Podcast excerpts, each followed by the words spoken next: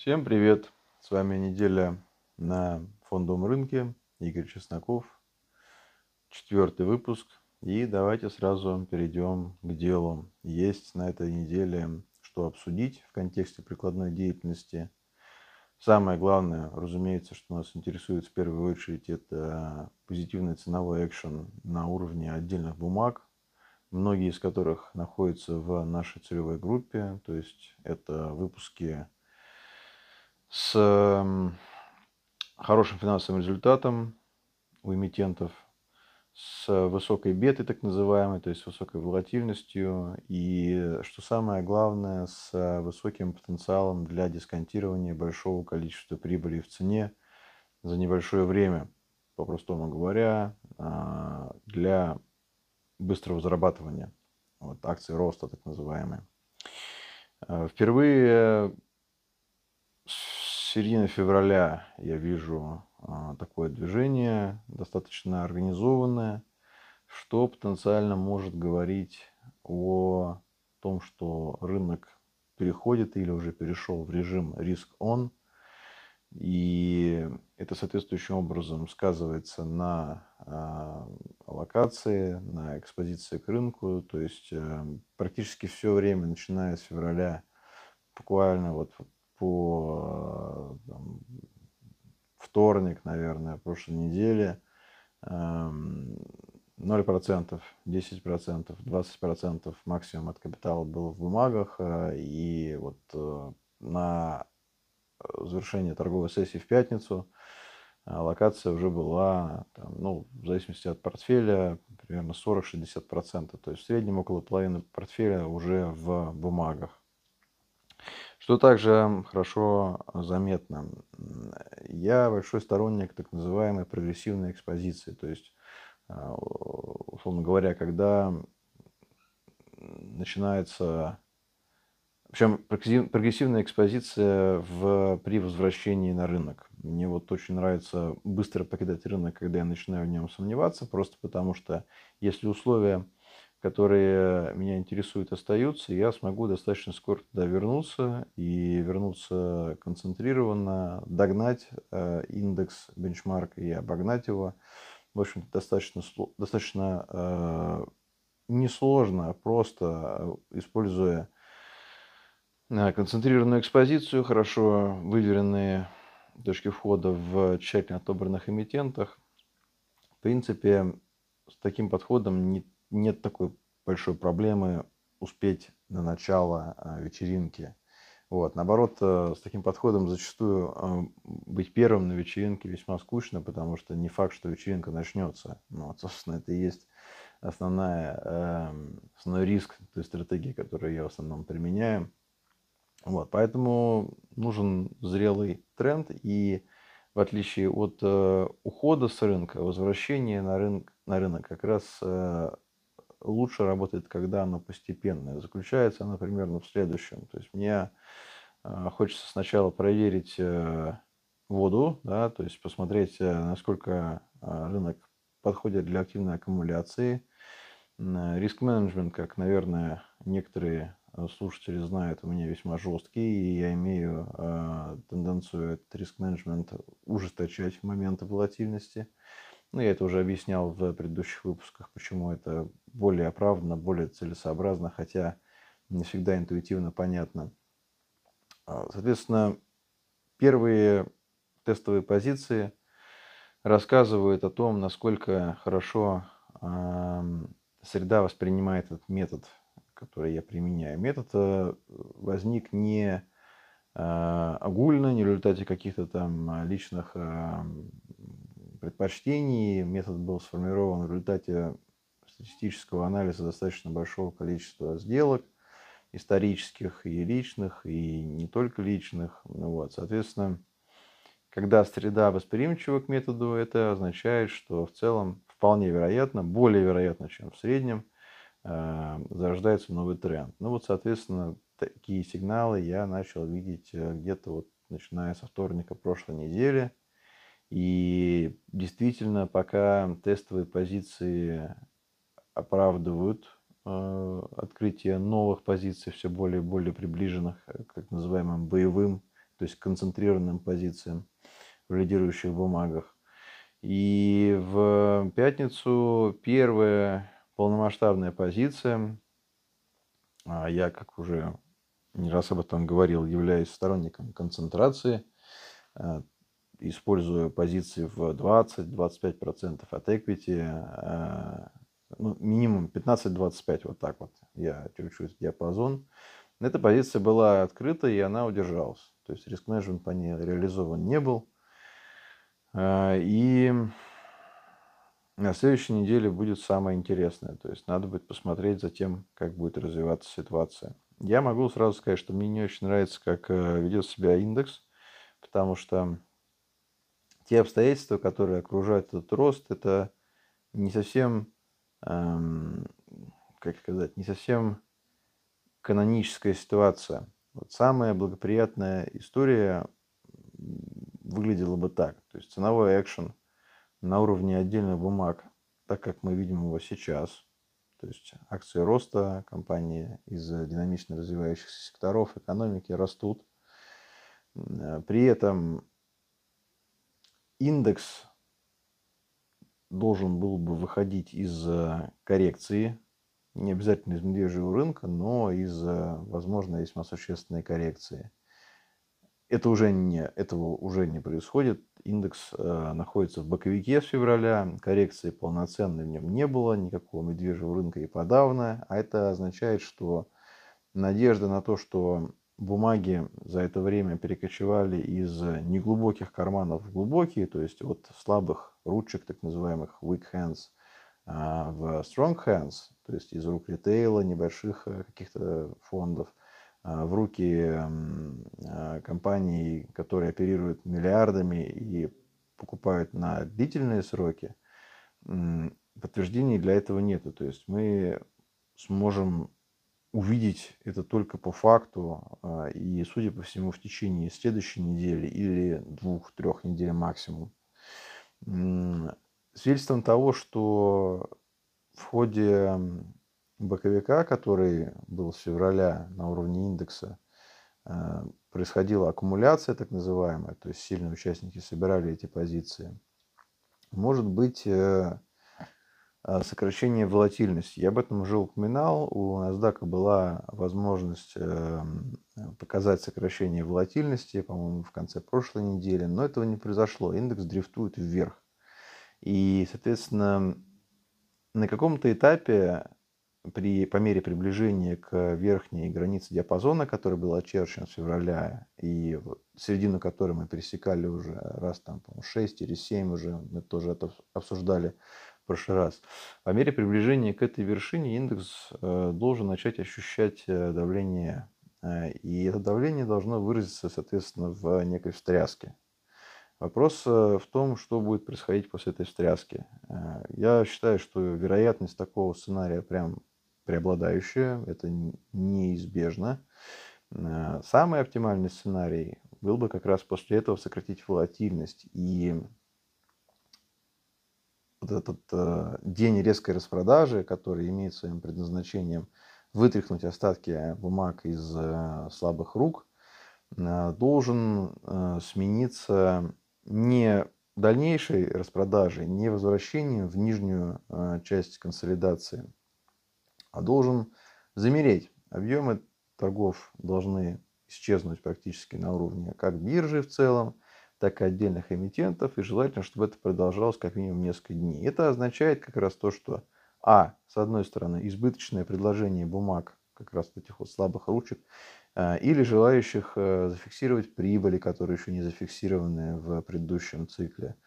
Э, из предыдущего цикла, то есть э, осень, лето, осень, зима прошлого года, начало текущего года, или просто мечущихся в рамках этой консолидации, то есть тех, кто опоздал на ралли и там, получил просадку автоматически. Эм, если все это собрано в достаточном количестве для того, чтобы собрать, э, создать потенциал, базу для будущего тренда, будущей стрелы вверх – то тогда вот это сокращение волатильности должно произойти. Вот пока никаких сигналов к тому, что оно должно произойти, нет. То есть индекс дрифтует вверх, объемы на уровне бирж не очень убедительные. то есть нет, как сказать, нету конгруентности с тем, что происходит на уровне отдельных бумаг. И это консерн, то есть это действительно основание для неких опасений, потому что волатильность на уровне индекса или, или э, коррекция на уровне индекса, уж тем более медвежий рынок, неизбежно сказывается на, на большинстве э, бумаг, и самых лучших он тоже, безусловно, затрагивает и весьма существенно, потому что коррекция в индексе – это, ну, безусловно, продажи, но под собой это они имеют что, какую подоплеку психологическую. Рынок начинает дисконтировать некие негативные события в будущем. То есть, по-простому говоря, у рынка меняется восприятие экономической ситуации.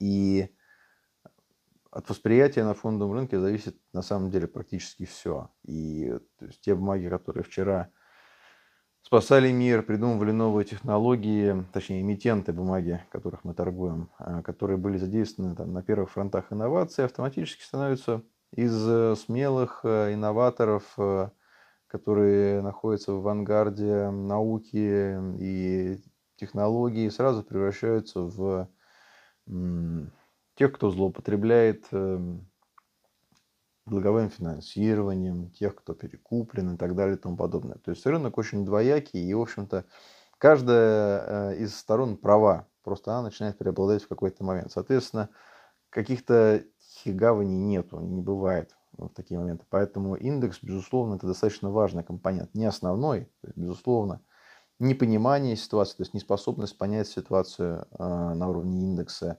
из-за того, что она себя просто не показывает, э, или ее новизна, там, отсутствие какого-то Отсутствие трактовки а, поведения индекса, безусловно, не может остановить аккумуляцию на уровне отдельных бумаг, потому что это окончательная правда. То есть динамика целевой бумаги, ценовая, это окончательная правда. Она или подтверждает фундаментальный тезис, или не подтверждает его.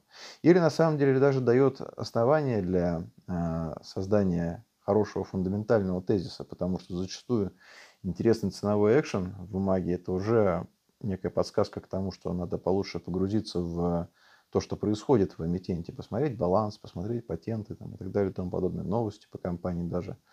Эм, поэтому поведение отдельных бумаг это прекрасно, поведение индекса вызывает вопросы. Второй момент, который мне э, э, немножечко смущает, это волатильность, которая практически вернулась к нормальным значениям и была гипотеза, это можно найти в открытых брифингах, о том, что последовательное снижение волатильности может э, происходить в корреляции с ростом индекса. То есть снижение волатильности происходит параллельно с обновлением новых вершин, и как раз вот с той самой стрелой вверх, о которой я сейчас говорю. Возможно, что это еще не все, потому что э, значения по волатильности сейчас средние, но не низкие, но они уже такие, при которых на самом деле есть смысл задумываться о хедже э, на уровне портфеля. То есть волатильность снизилась очень сильно. И волатильность, как и любые защитные активы, будь то на самом деле и золото, и там серебро, э, она ведет себя иначе. И покупка силы в ней зачастую не имеет смысла, просто потому что тот импульс, который привел к подскоку, очень быстро себя исчерпывает обычно. А вот что интересно покупать в защитных инструментах, это какая-то слабость, причем выраженную слабость. Ну, волатильность сейчас, в общем-то, достаточно выраженно показывает слабость. Еще не настолько прям, прям настолько э, такую ситуацию, которая прям требует к себе внимания. Но эта ситуация, безусловно, развивается. Это второй концерн, который есть. А что еще а, не нравится по этому рынку? Не нравится сентимент.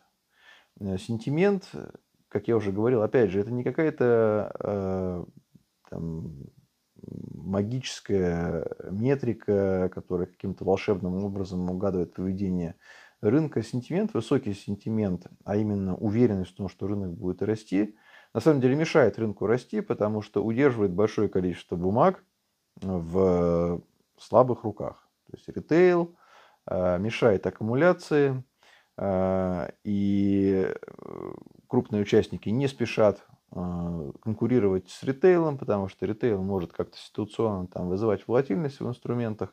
Те люди, которые занимаются профессионально созданием фондов, им абсолютно не нужно, потому что, ну, не нужно в этом участвовать, потому что они, в общем-то, так или иначе, все э, завязаны на PNL и на equity curve, то есть динамика капитала в фонде, даже если это mutual fund, не обязательно это, что это hedge фонд, для них имеет значение. Поэтому очень оптимистичный ритейл – это проблема.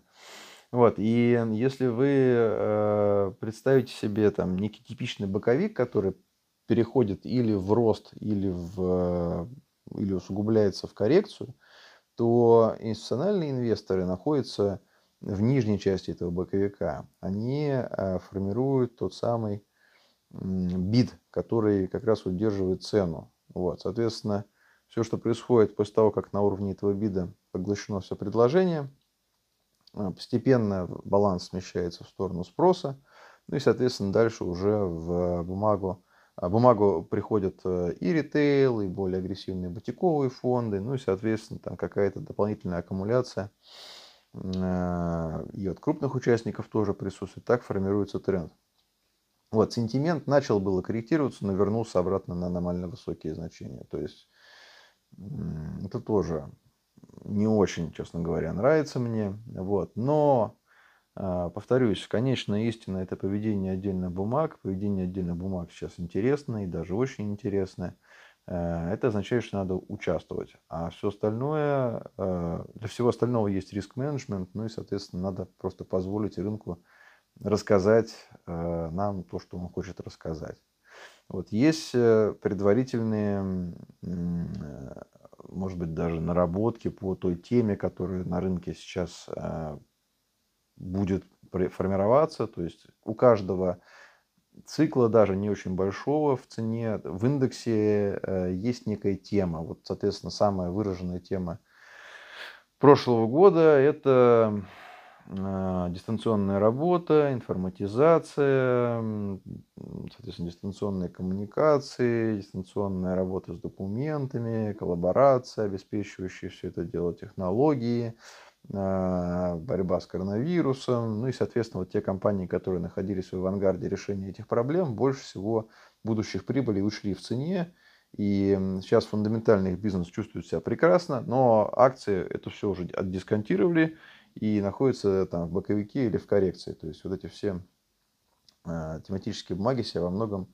исчерпали. Что я увидел на, на прошлой неделе? А, вполне вероятно, что новая тема этого цикла – это кибербезопасность, потому что а, бумага а, Cloudflare, тикер NET, показывает себя хорошо, и там for disclosure есть позиция.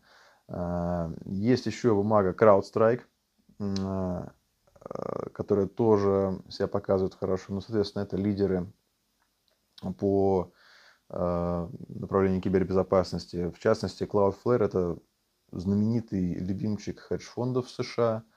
Я недостаточно глубокой технической экспертизы обладаю для того, чтобы это как-то компетентно комментировать, но коллеги американские утверждают, что у Cloudflare какое-то уникальное предложение, то есть их технология по защите сайтов от э, DDoS-атак не имеет аналогов, и они являются не чем-то похожим на Cisco а, в начале 90-х, то есть незаменимый и безальтернативный инструмент новой а, цифровой инфраструктуры. Вот так вот они друг другу а, продают и позиционируют NET. Вот, это интересно, это на самом деле заслуживает внимания.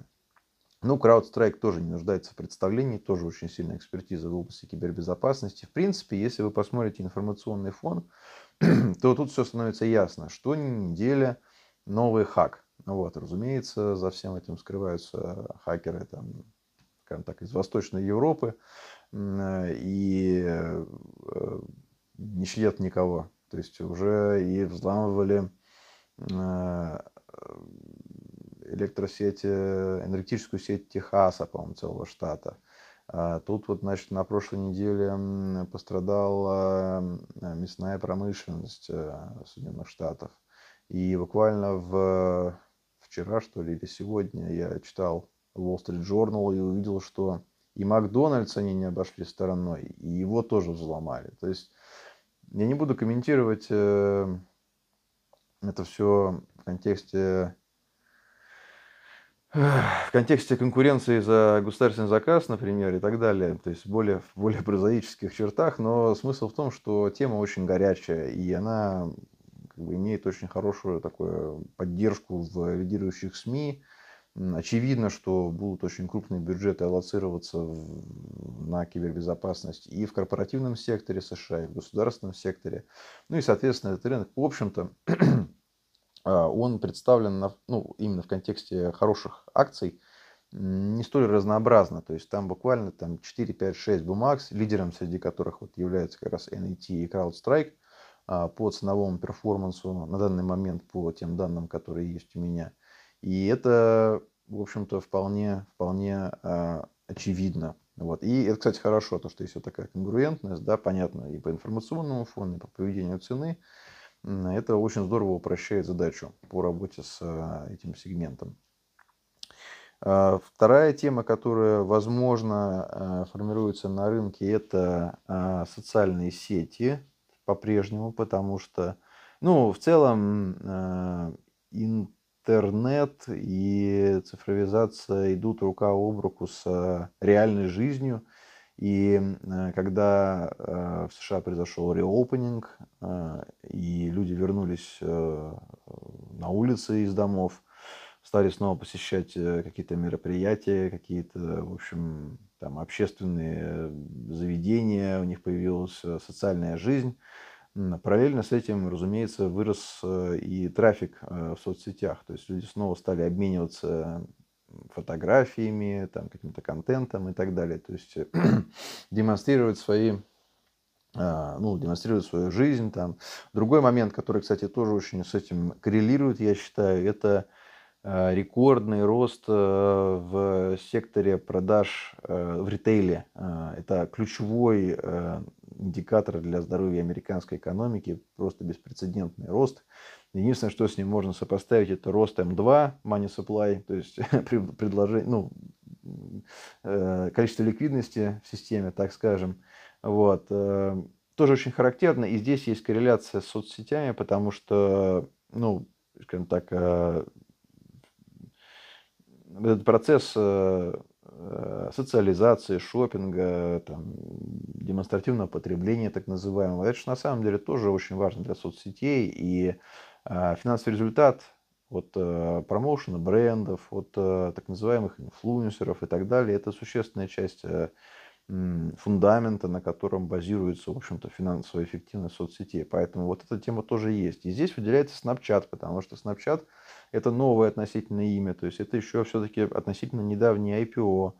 И у него фаза вот этого вот активного роста, который длительное время дисконтировал Facebook, э, она еще, на, мою, как бы, на мой субъективный взгляд, она еще не завершилась. Возможно, она только начинается, потому что в сравнении с другими э, э, соцсетями Snapchat все-таки экспериментирует с форматом. Это некая, скажем так, некая новизна, которая имеет э, потенциал для того, чтобы все-таки здорово перекроить рынок э, социальных сетей э, в Северной Америке, ну и как следствие создать интересную динамику, интересные предпосылки для того, чтобы акции Snapchat начали дисконтировать какое-то интересное количество будущих прибылей в цене. И for disclosure тоже для информации есть позиция в этой бумаге. Вот, поведение у нее очень интересное. Особенно с учетом того, какая у нее капитализация, достаточно крупная компания. И насколько она известна, то есть это crowded trade, так называемый, то есть про нее знают почти все из тех, кто чуть более или менее задействован в фондовый рынок США. Вот. Интересно она себя ведет. Отмечу также, что при открытии позиции в, э, в Snapchat я обращал внимание на то, как вел себя CrowdStrike, где я тоже был, но там э, был реализован риск-менеджмент, и вскоре после его реализации, который, в общем-то, ну, в моем случае э, весьма-весьма компактен, это риск-менеджмент, то есть я стремлюсь э, ликвидировать убыточные позиции как можно ближе к цене покупки, оптимально прямо по цене покупки, если удается такое сделать. Но тот норматив, который я для себя определяю, ну, по крайней мере, в том, что напрямую зависит от меня, это примерно процент. А, процент, чуть менее процента. Иногда из-за там, так называемого слипач бывает, что а, чуть больше, чем а, процент, но в общем, CrowdStrike э, сделал вот это движение, но потом вернулся обратно. И я понял, что это некая такая суперлокальная техническая тема. То есть вот эти вот популярные имена, они все-таки в силу тех факторов, которые я перечислил, я полагаю, э, еще не до конца э, вытряхнули из себя весь ритейл. И поэтому вот эти вот внутридневные возвраты под референсные линии, под какие-то точки отсчета, которые можно выбрать для открытия позиции, они нормальные, и свой риск-менеджмент надо формировать именно с учетом вот этого явления. Вот, соответственно, в Snapchat это тоже было, но там я учел опыт CrowdStrike, и позиция на завершение пятницы была сохранена. Посмотрим за тем, что будет происходить дальше. Вот, разумеется, рынок никаких гарантий не дает, и риск-менеджмент это единственную гарантию продолжение практики рыночной дает как раз именно риск-менеджмент. Вот, э, то есть э, кибербезопасность соцсети, э, еще, но в Snapchat, кстати, я упомянул, есть еще риск, связанный с тем, что администрация Байдена отменяет, прекращает преследование TikTok. Китайский конкурент, который имеет очень сильные позиции в этом сегменте, и вполне возможно, что на Snapchat это может сказаться. Ну, соответственно, цена очень быстро расскажет про то, насколько реально угроза TikTok для Snapchat. Пока э, каких-то однозначных сигналов к этому нет. Возможно, а, рынок оценивает то, что все-таки некий а, ущерб репутации был нанесен, и как минимум дальнейший adoption TikTok в Северной Америке будет затруднен. Вот, что вполне, вполне реалистично. Как это, например, было в в случае с компанией Huawei, которая, в общем-то, преследовалась и преследуется за потенциальные риски в инфраструктуре 5G, а санкции были наложены на взаимодействие, например, с компанией Google по направлению смартфонов. Вот. Ну, соответственно, как, говорится, там все эм, высокомаржинальные сегменты, другие, да, с высокой добавленной э, стоимостью, как, собственно, смартфоны, там какая-то периферия – другие гаджеты. Очень здорово от этого а, пострадали. И это видно, например, в а, западной э, журналистике а, технологической. То есть был там момент, прям, когда продукция Huawei регулярно собирала очень позитивный фидбэк. Ну, соответственно, те времена уже прошли достаточно давно. Вот, поэтому возможно, что TikTok пойдет по такому же пути. А, что еще видно из э, тем? А, фарма, возможно, потому что а, здесь есть фундаментальный тезис, медицина. Ну, во-первых, в целом ковид остается рыночной темой. Но вот эта тема все еще работает, как показывает э, акции э, BioNTech, BNTX. Но это старая тема, с одной стороны, но новый бюджет которые принимает администрация США, может потенциально в эту тему вернуть э, э, интерес рынка, потому что намечается большое количество инвестиций государственных в эту сферу, и э, за фармой можно как минимум смотреть. Есть там тоже некоторые тестовые позиции. Не могу сказать, что они как-то прям супер себя показывают в моменте, но это то, зачем я бы наблюдал. Вот, наверное, потенциальные темы, которые могут двинуть рынок вверх. А, те сегменты, за которыми я смотрел бы в первую очередь. Ну, естественно, а, а, скринер показывает эти темы тоже в первую очередь. Интересные истории не закончились на тех именах, которые я перечислил. Они есть, и они переходят в следующую неделю. Но здесь я еще раз подчеркну то, что важно дать рынку проявить себя. То есть надо позволить цене показать устойчивость, К такому как раз относится поведению то, что было в Снапчате, например, в пятницу. Прям можно было. Я даже, наверное, сделаю отдельное видео. Покажу это в, в листе мастер-класс, вот, как внутри дня э, велся Snapchat, там есть очень интересный момент, который э, в предыдущие месяцы ставил точку в преодолении так называемой линии наименьшего сопротивления в бумаге. Э, когда проходит первый час-полтора и э, первый, э, значит, э, первая когорта покупателей реализовала свои намерения, купила бумагу, и вот э, какое-то ситуационное а, замедление торговой активности, которое просто в нормальных условиях является передышкой, и после этого приходят, приходят продавцы, и они просто а, пробиваются через спрос, да, через позиции быков, и после этого все, как бы можно забывать на самом деле э, про бумагу, но в этот раз очень похоже, что их все-таки встретил э, бит э, институциональный. Вот я покажу это. То, как это выглядело до этого, можно прямо сейчас посмотреть. Есть здесь, в этом канале, видео, они называются... Одно из них называется Another Day, Another Bull Trap – а, а, May 2021. То есть э, там внутри на пяти минутках показано, как э, захлебываются как раз вот эти вот попытки аккумуляции, и что, по-видимому, за этой аккумуляцией скрывается не, э, не крупные участники, а ритейл. Вот. Соответственно, я покажу, как это выглядело на примере Snapchat в ближайшее время. Вот, поэтому это некий, некий такой интересный рынок, вот, который э, определенно оправдывает участие. Но здесь э, надо двигаться очень последовательно и только после того, как себя проявят э, те инструменты, в которых э, целесообразно э, получать какую-то экспозицию, которым целесообразно получать экспозицию. А что еще из... Э, прежде чем мы перейдем к вопросам, э, кратко по интересным темам, которые есть на рынке.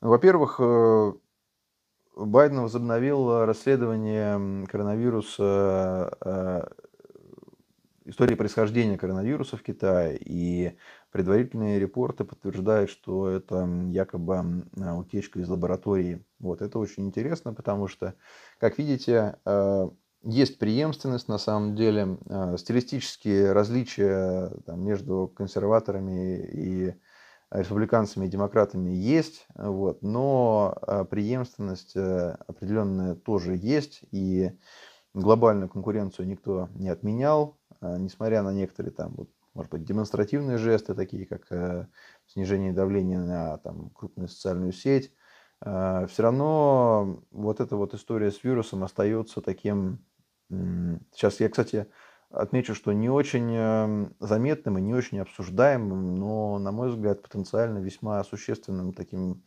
э, подспорьем для развития конфронтации между а, а, США и Китаем. И вполне вероятно, что а, ну, дальнейшая эскалация может привести к состоянию примерно напоминающему какой то был год 18 год, 19 год, когда э, были очень острые переговоры по э, тарифам между Китаем и США. Вот. Посмотрим, к чему это приведет. То есть э, сейчас первичный репорт уже был, расследование продолжается, и я думаю, что в ближайшие недели и месяцы эта информация может получить какое-то дальнейшее развитие. По инфляции все известно. Инфляция рекордная за последние 13 лет. В общем-то, уже много раз мы это обсудили. Здесь у нас по-прежнему актуален так называемый labor crunch, то есть рабочих рук действительно не хватает. Рынок кандидата. Это, в свою очередь, мотивирует еще больше э, работодателей на конкуренцию между собой, на повышение компенсации, зарплаты. В свою очередь, это еще большим образом влияет на инфляцию и так далее. То есть, такой самоусиливающийся цикл. И в этом контексте вполне вероятно, и я видел уже отдельные э, упоминания об этом, что все-таки чаще будет звучать сейчас диалог о том, что пора менять политику Федрезерва, пора э, начинать, начинать э, все-таки переход от э, emergency к каким-то более сдержанным э, стимулам для рынка. То есть я не говорю о том, что будет сворачивание стимулов в полном масштабе, да, то есть, но э, то, о чем мы уже начали говорить в прошлый раз, остается актуальным. То есть э, действительно это реально. И э, есть еще несколько факторов, которые это подтверждают. Первый – это поведение долларового индекса DXY. Мне, э, я думаю, что та поддержка, которую он показывает, иллюстрация есть у меня в канале, я опубликовал ее как раз в пятницу, то есть вчера, она выглядит весьма убедительно. И ситуации, при которых как раз, как в случае с акциями, общественное мнение, а, консенсус некий говорит одно, а цена показывает другое, это потенциально интересная ситуация. Вот в DXY такая ситуация выраженная. А, вполне вероятно, что он нашел поддержку сейчас, долларовый индекс. Вот. Э, и я хочу напомнить о том, что доллар это все-таки не просто валюта, это, ну, по, по сути дела, это некий воздух, а, которым дышит мировая экономика, и можно сколько угодно продавать доллары в фондах национальных благосостояний, но для того, чтобы выйти за пределы государства, да на самом деле и даже в пределах государства, совершая какие-то совершенно базовые экономические транзакции, все равно так или иначе доллар задействован. То есть, ну, про экспорт я не буду говорить, да, просто чтобы что-то продать на экспорт. В любом случае доллар нужен. Неизбежно, всегда. В текущих условиях и в обозримой перспективе. Но даже на уровне совершенно бытовом при покупке продуктов можно купить какой-нибудь там, не знаю, простейший продукт сельского хозяйства – типа, например, там, молочной продукции, и считать, что вот здесь-то все как бы локально, но на самом деле на ферме оборудование китайское, купленное за доллары, да, или там, я не знаю, там, банка консервная, упаковка тоже там как-то куплена, ну, разумеется, оборудование зарубежное, там, да, сырье там, не знаю какое, но так или иначе доллар на самом деле он везде, вот, и за пределами символических жестов э, система не может от него отсоединиться никак сейчас.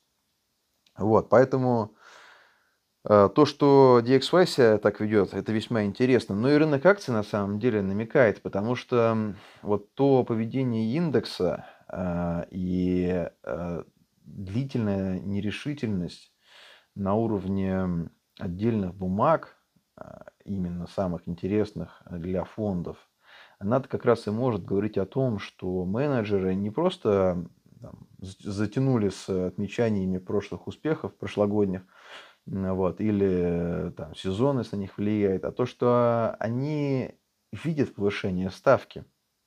И поскольку у них э, в большинстве своем именно у самых крупных из них э, горизонт э, размещения средств это примерно 3 года, когда они как раз вот завершают свою аккумуляцию, да, и потом формируют некое э, дно бумаги, в цене бумаги так называемое, да, создавая тот самый тренд и дисбаланс в спросе и предложении. А, у них этот горизонт три года. И если в течение трех лет э, они будут видеть повышение ставки, то для фондового рынка это не очень хорошо. И наращивать экспозицию сейчас для них абсолютно, ну не то что абсолютно, ну скажем так, не так интересно, как это э, было, например, в прошлом году, когда все было достаточно ясно, и э, Федрезерв э, никаких вопросов в отношении своей дальнейшей политики не вызывал. Вот, поэтому фондовый рынок здесь на самом деле косвенно э, вот эту историю подтверждает. Посмотрим, как как раз будет развиваться дальнейшая динамика в тех бумагах, которые э, сейчас у нас в портфеле появляются и, возможно, появится на следующей неделе. Что еще? Ну, такая интересная новость. Опять же, про криптовалюту не поговорим в этот раз, но биткоин разрешили покупать э, в э, пенсионный план 401k в США. Вот. Все-таки доберемся мы до этой, до этой темы, если, там, может, в следующий раз или через раз. Очень интересная тема. Как в смысле инвестиционном, так и технологический аспект здесь тоже можно затронуть, хотя он напрямую к теме нашего диалога отношений не имеет. Но э, то, что называется domain knowledge, то есть общее э, знание этой сферы, здесь точно не повредит. Э, окей, значит, вот, вот такие наблюдения итоги недели и база для начала недели следующей. Теперь э, кратко по вопросам, чтобы э, эффективно задействовать наше с вами время. Индексное инвестирование. Очень часто задаваемый вопрос. Кто-то читает некие книги, кто-то слышит про там, истории про то, что там некто инвестировал в индекс или в инструмент на базе индекса, и это все было очень успешно и так далее. Значит, э, индексное инвестирование – это такая очень интересная тема, и э, в моем понимании оно немного является продуктом э, своего времени. Вот. Продуктом времени, в котором государство стало очень заметным участником рынка, во многом влияет на его развитие, и во многом это продукт времени, в котором не было затяжных э, медвежьих рынков, затяжных депрессий. Ну вот. Э, если бы вы э, захотели бы обсудить с кем-то индексное инвестирование в США в 70-е годы, когда там в течение 10 лет рынок не делал ничего, то я уверен, что вы услышали бы не такие позитивные отзывы, как сейчас, например, когда рынок, в общем-то, в стратегии, э, в своей, точнее, в своем тренде долгосрочном может какие-то провалы показывать, но, в общем, достаточно скоро и абсолютно статистически нерелевантно возвращается обратно. Вот. И, как я уже говорил, по-моему, в прошлый раз, мы остаемся в ситуации, которая инвестора ставит против так называемого возможного, но маловероятного, но при этом очень опасного события. Когда что-то ломается, что-то выходит из-под контроля, там, я не знаю, или какие-то сомнения возникают в резервном статусе доллара. Все возможно. Не знаем, что это может быть за событие, но оно, безусловно, может быть. Вот. Может быть, это регуляторная ошибка, ошибка Центробанка, геополитическое событие и так далее. И индекс перестает демонстрировать свою тенденцию к э, росту среднесрочному. Вот, долгосрочному возможно, но к среднесрочному он перестает. В исторических масштабах среднесрочный масштаб это 5-10 лет. То есть э, через, еще через 100 лет, возможно, э, наши потомки будут изучать диаграммы индексов, которые будут тогда актуальны, будут смотреть и на NASDAQ. Он говорит, ну да, вот индекс имеет долгосрочную тенденцию к росту, но вот с 2000 по 2000, точнее, с 2020 по 2030 он ничего не показывал и большую часть времени корректировался. Вот. Что вы будете думать про индексное инвестирование тогда?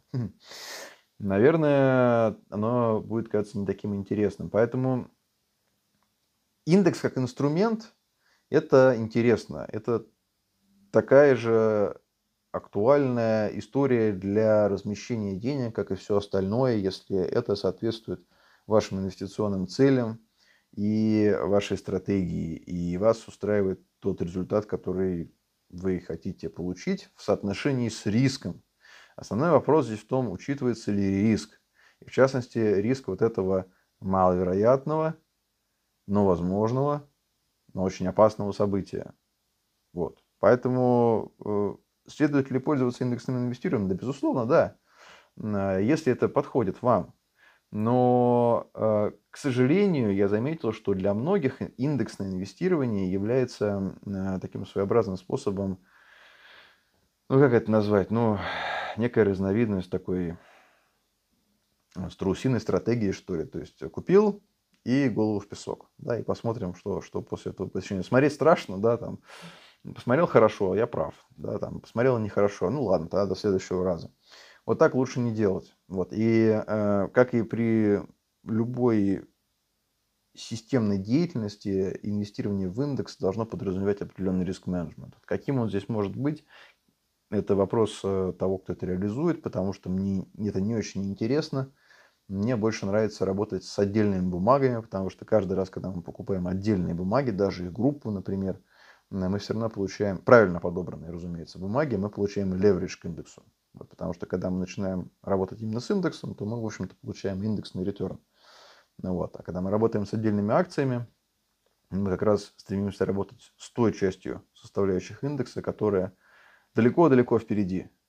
И э, та, которая как раз после того, как мы убрали все лишнее, создает э, ту самую альфу, которую мы все ищем и которую мы все э, желаем получить. Вот, поэтому кратко, индексное инвестирование, безусловно, да, но, как и во всех случаях, здесь нужен какой-то риск-контроль. Вот.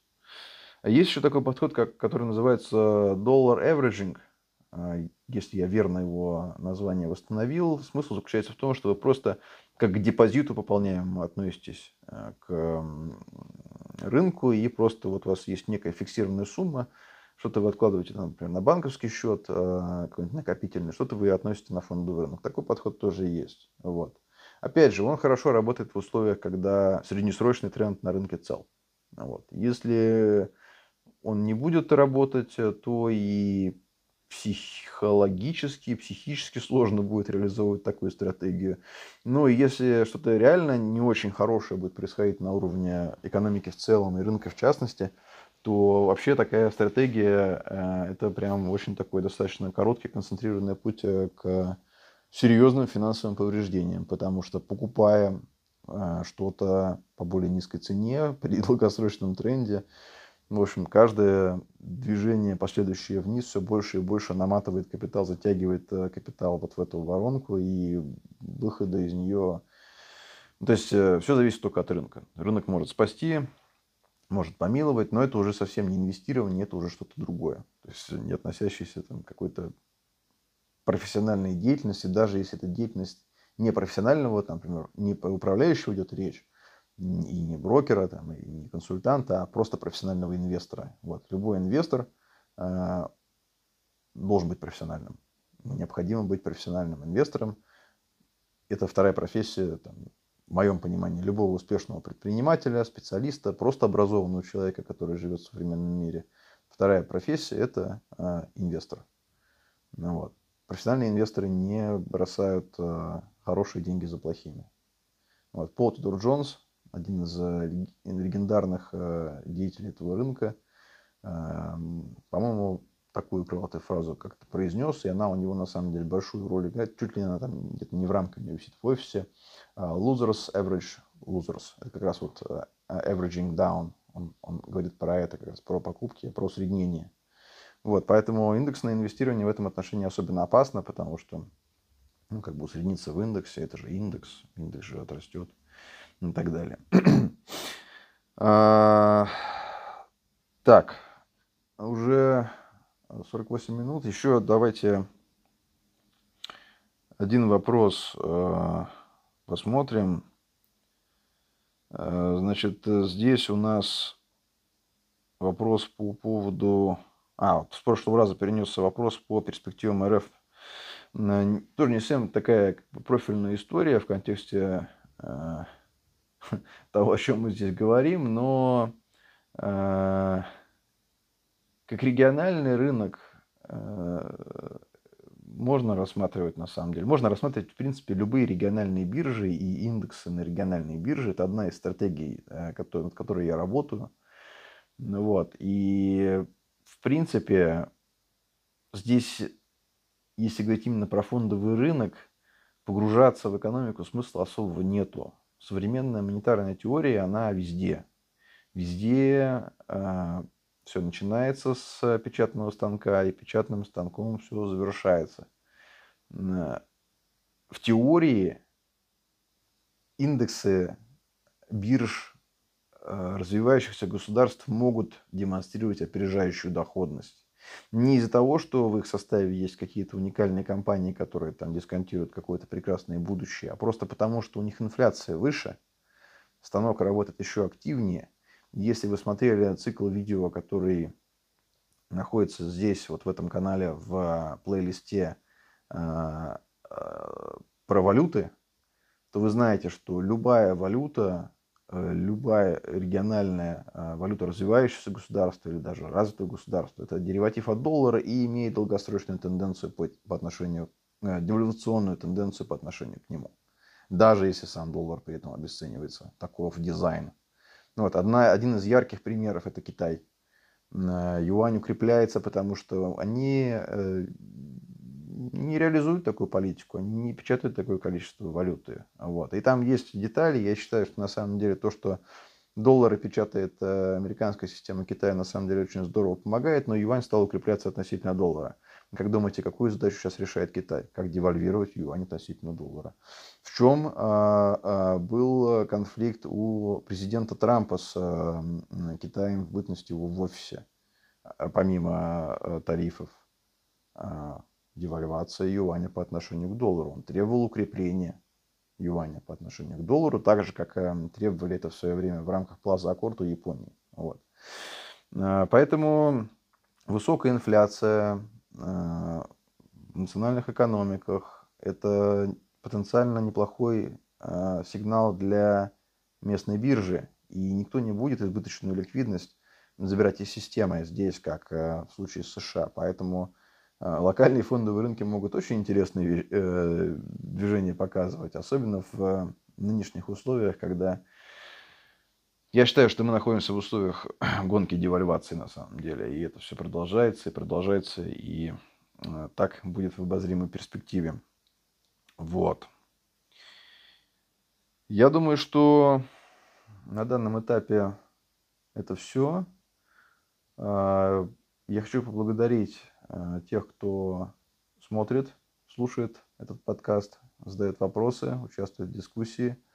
Те вопросы, которые я получил, но а, в этот раз обсудить не а, получилось по времени, мы обсудим в следующий раз. Вот. Остаюсь на связи. Очень интересный рынок. Посмотрим, что он нам покажет на следующей неделе. Всем успешных трейдов.